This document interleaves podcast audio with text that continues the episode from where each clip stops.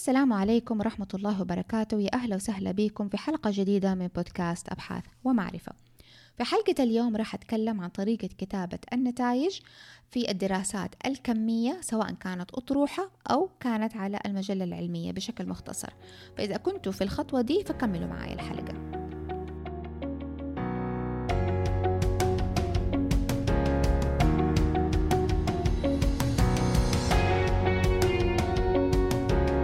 للناس اللي كلها فضول إنها تتعلم شيء جديد. الناس اللي حابة إنها تبحر وسط الصعاب عشان توصل للحقيقة إلا في آخر الطريق. ولإني زيكم أحب العلم وأستمتع بجلستي في كرسي الدراسة. راح أهديكم البودكاست ده اللي يتضمن خلاصة تعريفية بالأبحاث العلمية. بودكاست علمي والأهم إنه باللغة العربية. يا أهلا وسهلا بكم في بودكاست أبحاث ومعرفة مع مشاعل ديوان.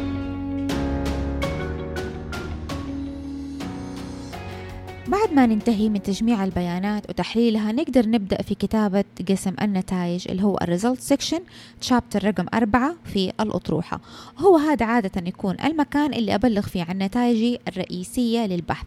بمعنى أنه أشوف السؤال البحثي والفرضيات وأجاوب عليها بالتفصيل. كتابة قسم النتائج آه، يختلف من آه، نوع أو تصميم ديزاين آه، بحث من واحد للتاني. مثلا كتابة البحث الكمي الكتابة في البحث النوعي أو المختلط. لكن عادة عادة اللي هي الطريقة المعتمدة أو اللي عادة بيستعملوها شيء شائع في الجامعات إن هي تكون زي ما قلت لكم الفصل الرابع. في معظم الأطروحات ما نتكلم عن المناقشة ونناقش اللي هو تفسير أو القصة تبعت الأطروحة حقتي قبل ما أعرض النتائج. يعني هي بالبديهي. أول شيء لازم أديني ال facts okay الحقائق النتائج من دراستك وبعدين أبدأ أشرح لي آه، أو أشرحي لي ليه جاتك النتيجة هذه وليه دراستك أو الفرضية حقتك ما دعمت وليه مثلا آه، النتيجة كانت مخالفة لدراسة تانية قبل كده. نتائج البحث الكمي عادة عادة إحنا هنا بنتكلم على نوع البيانات آه، اللي هي بتجي المعلومات فيها من الاستبيان. لكن طبعا في طريقة تانية إنه أنا أجمع فيها بيانات. مو لازم إن أنا أجمعها عن طريق الاستبيان. يعني أنا ممكن أرجع بس لتحاليل المرضى وأشوف مثلا آه، ابى أشوف تأثير مثلا دواء معين على آه، ال ejection fraction تبع القلب اللي هي قوة عضلة القلب مثلا. هنا أنا ما أحتاج أعطي استبيان أساسا لكن مجرد أن أقرأ المعلومات هذه اللي أوريدي موجودة عندي في النظام لما أجي أدخل على معلومات المرضى. فهذه طريقة. الشيء الثاني اللي أنا عن نفسي استخدمته واللي تلقوا أغلب الدراسات بيستعملوها اللي هو عن طريق الاستبيانات. طبعا أول شيء دائما دائما شوفوا أنا كل حلقة أرجع وأعيد وأزيد. السؤال البحثي الفرضية وكيف نقدر نجاوب الشيء هذا. لكل سؤال في فرضية طبعا في الدراسات الكمية. نقدم لها الدر... آه النتائج. يعني أنا عن نفسي أحس كيف الطريقة الأفضل بالنسبة للأطروحة. كيف نكتب النتائج؟ أعطي مقدمة. حطوا في بالكم إنه آه، الأطروحة لازم كل شابتر يكون قائم بحد ذاته بحيث إن أنا لما أقرأه احتمال ما أضطر أقرأ الشابتر اللي قبله. يعني المفروض المعلومات تكون باينت لي في الشابتر هذا كامل. فعشان في النتائج إيش نسوي؟ نقوم نعطي بس نبذة مختصرة بسيطة جدا عن السؤال البحثي عن الفرضيات اللي أنا تكلمت عنها وعن هدفي من الرسالة أو الغاية من الرسالة. Aims and objectives. بعد كده نبدأ نقسمها. أول شيء مثلا أكتب أنا عن نفسي أحب أكتب اللي هو وصف للبارتيسيبنت للداتا البيانات اللي عندي. العمر مثلا الحالة الاجتماعية الحالة المادية كان مستوى التعليمي مثلا آه، بشكل معين. أغلبهم كانوا من أي منطقة في المملكة العربية السعودية أو من أي منطقة أساسا في العالم. وهذا يسموه اللي هي sample characteristic. بعدها أجي أبدأ أكتب مثلا السؤال البحثي. Okay? أو عفوا مش السؤال البحثي أكتب الهدف اللي هي ال objectives objective رقم واحد اللي هو الهدف رقم واحد الفرضية وبعدين أبدأ أحط كل النتائج الخاصة بالهدف هذا. وطبعا لما أجي أقولها ما أكتب أي تفسير إنه أنا ليه جاتني النتيجة هذه وليه ما جاتني. هنا بس بنلقي الضوء على الحقائق فقط. فأكتبها وأسيب التفسير للجزء الأخير. هذا شيء. طبعا أوقات تكتشفوا من خلال ال data حقتكم إنه في نتائج تانية ما كانت في بالكم لكن ما لها علاقة بالسؤال البحثي. لكن أنتوا تكونوا حاسين إنها ضروري ضروري إني أنا أتكلم عنها. خليني أعطيكم مثال. أنا دراستي زي ما قلت لكم لو كنتم متابعين البودكاست أنا اهتمامي جودة الحياة لمريضات سرطان الثدي. هذا ال outcome هو ده المتغير اللي أنا أبى أدرس آه، أثر المتغيرات اللي هي ال independent variables عليه. لكن من خلال الإطار النظري okay الحالة النفسية للمريض برضها ممكن أعتبرها outcome اللي هي متغير إن ممكن أدرس تأثير العوامل الخارجية عليه. يعني ممكن أدرس تأثير العوامل اللي هي الخارجية زي الدعم الاجتماعي الحالة الدينية الحالة المادية ومستوى المرض مثلا كده على نسبة الاكتئاب. هذا ممكن برضو أنا أعمله. لكن بما أنه هو ما هو الهدف الرئيسي من دراستي فأنا ما ححطه دحين. اللي أعمله. زي ما قلت لكم أكتب ال aim مثلا sorry ال objective رقم واحد وإجاباته objective رقم اثنين وإجاباته وكل الفرضيات. بعدين أجي في النهاية أكتب additional مثلا على حسب طبعا style المشرف. نكتب نتائج إضافية. ما قد ما بدأت على طول أكتب النتائج وإيش هي. لازم في البداية أعمي أعطي سبب إنه ليش أنا اضطريت وتطرقت للموضوع ده. يعني أنا ليش دخلت في حالة الاكتئاب مثلا؟ هي أعراض الاكتئاب مثلا عند المريضات. وأنا سؤالي أساسا كان عن جودة الحياة. ال justification حقتي قلت إنه أنا أساسا وقت ما سويت الدراسة حقتي ما لقيت ولا دراسة واحدة. في السعودية تتكلم عن أعراض الاكتئاب عند مريضات سرطان الثدي. اغلبها كانت عن القولون. هذا وقت ما أنا كنت بجمع الداتا طبعا واللي هو وقت ما كنت بقرا في الأدبيات. فده بالنسبة لي سبب مهم. يعني المرض من زمان ودائما بنتكلم عنه وإحنا بنتكلم على جودة الحياة لكن الاكتئاب لقيت إنه مهمل في الحتة دي. فده رقم واحد. السبب الثاني الدراسات اللي قبل كده في الأدبيات كثير دراسات في دول تانية أتكلموا عن أهمية إنه إحنا نغطي أو آه، نتعرف على مستوى الاكتئاب عفوا يسموها أعراض الاكتئاب عند المرضى. مثلا مريضات سرطان الثدي لكن كانت في دول تانية. طبعا هذا الشيء هذا السبب الثاني ده justification. الأخير اللي هو الإطار النظري. بناء على الإطار النظري الحالة النفسية للمرضى جدا جدا مهمة. بكده أنا أديت للقارئ okay تهيئ إنه هو أول شيء حيقرأ موضوع تاني. رقم اثنين إنه أشرح له ليش أنا حاخذك من النقطة دي وأوديك نقطة تانية. okay؟ بعدين نبدأ نتكلم على النتائج. طبعا في طريقة تعرض فيها النتائج. يا يعني إن إحنا نكتبها كتابة نصية okay وهذا أغلب النتائج بتكون بالمنظر ده. الشيء الثاني انه إحنا آه، ندمج معاها جداول ورسومات. الجداول طبعا يعني أنا بالنسبة لي تكون جدا يعني طريقة مرتبة لعرض النتائج. لأن لما أجي أتكلم على النتائج حقتي بطريقة أرقام وكتابة نصية أنا بالنسبة لي تكون مرهقة ترى لما أجي أقرأ الكلام ده في أي ورقة علمية تانية. فأحب إني على طول أروح للجدول وأشوف وأنا وأنا أقارن. مثلا العوامل دي هو ده المتغير اللي فوق حاطينه لو كانوا مثلا بيستخدموا ال multiple regression اللي هو الانحدار وهذه النتائج حقت ال P value أو احتمال أنا أقعد أحسب لهم اللي هو حجم التأثير والأشياء هذه. خلاص كده سهلة. بدل ما أقعد أقرأ في النصوص.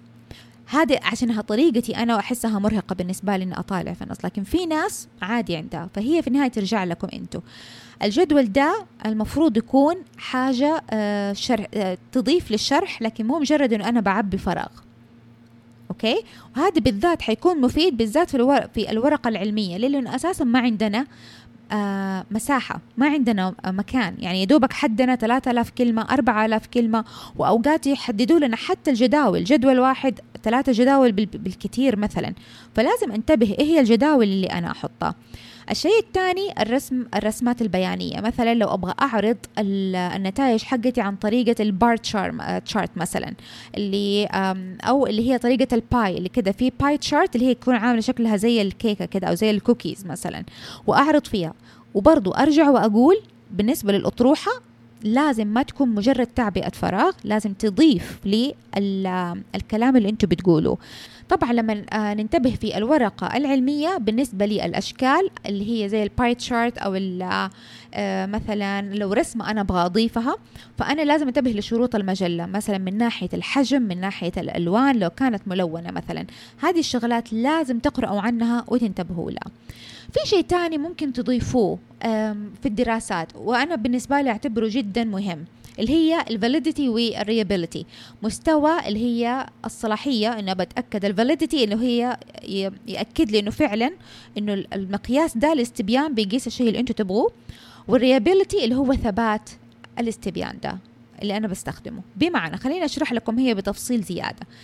ال reliability هذه بتقيس اللي هي خليني أقول لكم هي بالإنجليزي في البداية اللي هي it's about the consistency of the measure الثبات تبع الاستبيان ده. يعني أنا لو قست الاستبيان الدحين وديتكم هو حق مثلا جودة الحياة وجيت بعدها بأسبوعين وقست لكم هو نفس الاستبيان المفروض إنه نتائجكم تكون متقاربة. ولو في تفاوت فحيكون تفاوت جدا بسيط. لكن لو لقيت مثلا الاستبيان ده ما بي يعني بيديني نتائج مختلفة كل مرة هنا حيصير فيه مشكلة. الشيء الثاني إني أقيسه ما بين مثلا السيدات والرجال. المفروض إنه يكون في اختلاف جدا بسيط لكن لو في اختلاف كبير معناها إنه الاستبيان هذا عنده تحيز ناحية أحد الجنسين مثلا أو حتى لو الفئة العمرية. آخر حاجة بقيسها اللي هي وأتأكد من ال reliability في الاستبيان تبعي اللي هي عبر النتائج بين المراقبين. يعني أنا أدي الاستبيان فهذه عادة آه، بيسووها لما يكون استبيان جديد. إنتوا اللي عملتوه مو استخدمتوا شيء من أول. فلنفرض أنتوا عملتوا الاستبيان ده تقوموا تعطوني هو وتقولوا لي دكتورة مشاعل نبغاك تقيميه فطبعا أنتوا تعطوني ال criteria اللي أنا أقيم آه، أو الطريقة اللي أقيم فيها. تدوا لي سبعة غيري مثلا. المفروض نتائجنا تكون متقاربة. لو فيها تفاوت معناها في مشكلة في الاستبيان بالنسبة لي الفاليديتي اللي هي أبى أتأكد إنه فعلا الاستبيان بيقيس الشيء اللي أنا أبغاه. مثلا لما أجي أقول لكم أنا أبغى أقيس أعراض الاكتئاب. طبعا أعراض الاكتئاب هذا بيصير لأي شخص على فكرة. فعشان كده أنا أقدر أديه لأي أحد. لأنه بالذات مع الشكل عفوا الآيتم حقت الاستبيان لما أجي أقرأها هذه العوامل اللي ممكن تصير في أي لأي واحد بعد أي مشكلة. واحد قال لكم كلمة في العمل مثلا آه، ما جبنا درجة كويسة في الامتحان. ممكن يجينا أعراض اكتئاب لكن هل معناها إنه المقياس ده تبع أعراض الاكتئاب أقدر أشخص به إنه الشخص هذا عنده اكتئاب؟ مرض؟ لا. لما أبغى أشخص هنا في استبيان تاني. إحنا لازم نتأكد نعرف إحنا إيش اللي بنسويه؟ سؤالنا البحثي. هل أبغى أقيس بس أعراض الاكتئاب وخلاص اللي هي ممكن تكون عند عموم الناس أو أبغى أشخص الاكتئاب عند المرضى؟ له استبيان وده له استبيان. فهذه الشغلة لازم لازم تنتبهوا لها. آخر حاجة بيقيسوا فيها طبعا خلينا نرجع للريابيلتي اللي هي مستوى الثبات. هذه اللي دائما دائما بتلقوها في الأوراق العلمية اللي هي يسموها ال Cronbach alpha ال Cronbach alpha اللي هو تقيس التجانس تبع العناصر في الاستبيان. طبعا القراءة حقته المفروض آه، يعني أعلى شيء تكون رقم واحد. ومن دحين أقول لكم نادر ما تلقوا استبيان بياخذ رقم واحد. لازم يكون في حتة كده طالعة إنه ما يكون العلامة كاملة 100% وأوطى درجة المفروض إن إحنا نكون فاصلة سبعة. طبعا كيف نتأكد أو نضمن صحة آه، اللي هي ال validity وال reliability أول شيء إنه إحنا نتأكد بالنسبة لل validity طرق اختيار المناسبة للاستبيان زي ما قلت إنه إحنا نختار الاستبيان اللي بي فعلا بيقيس الشيء اللي إحنا نبغاه. الشيء الثاني إنه إحنا آه طريقة أخذ العينات المناسبة. بمعنى أنا أبغى عينة بس بالنسبة لمريضات سرطان الثدي الخاصة الناس اللي بياخذوا سيدات بالعلاج الكيميائي معناها خلاص بس العلاج الكيميائي ما أضم كل السيدات. لكن لو خفت إنه ما تجوني مثلا والله ما ألقى مريضات فممكن وقتها أعمم. لكن لازم لما أجي عفوا قصدي أدخل نوع تاني من العلاجات زي الهرموني البيولوجيا أو أي حاجة. لكن بالمقابل طالما إن أنا أضفت لازم أعطي justification لازم أعطي سبب ليش أنا راح أضيف. بالنسبة لل reliability عشان أتأكد من ثبات اللي هي مثلا الاستبيان اللي عندي طرق تجميع ال data لازم تكون نفسها ما تتغير. لو أنا كنت بجمع ال data face to face يعني أنا وقدامي المريض مثلا أو المشارك وبشرح له الاستبيان. الطريقة اللي أنا بشرح فيها لازم تكون تقريبا نفسها لما أشرح لأي واحد تاني. لأنه بناء على فكرة شرحي المشارك ده حيجاوب. ولو اختلفت آه، طريقة شرحي احتمال يغير إجابتي وإحنا ما نبغى الشيء ده. فأنا بالنسبة لي أفضل إن أكتب سكريبت كده زي ال الكلام عند ورقة عندي وهو ده الشيء اللي أتبعه لما أشرح الاستبيان. أحاول أني أنا ما أطلع عن النص هذا. طبعا لازم نحط لنفسنا بروتوكولات.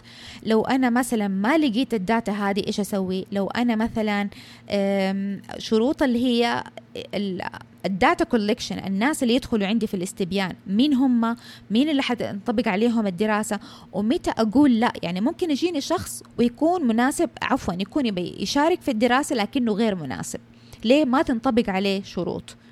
يعني أنا مثلا لو جيت أبى دراستي تكون السيدات في خلال فترة العلاج on active treatment. فجأة جاتني واحدة خلاص DNR اللي هو اللي هم الشرح تبعها اللي هي do not resuscitate بمعنى إنه لو توقف قلبهم أنا ما أنعشهم ما أسوي لهم العملية دي تاني.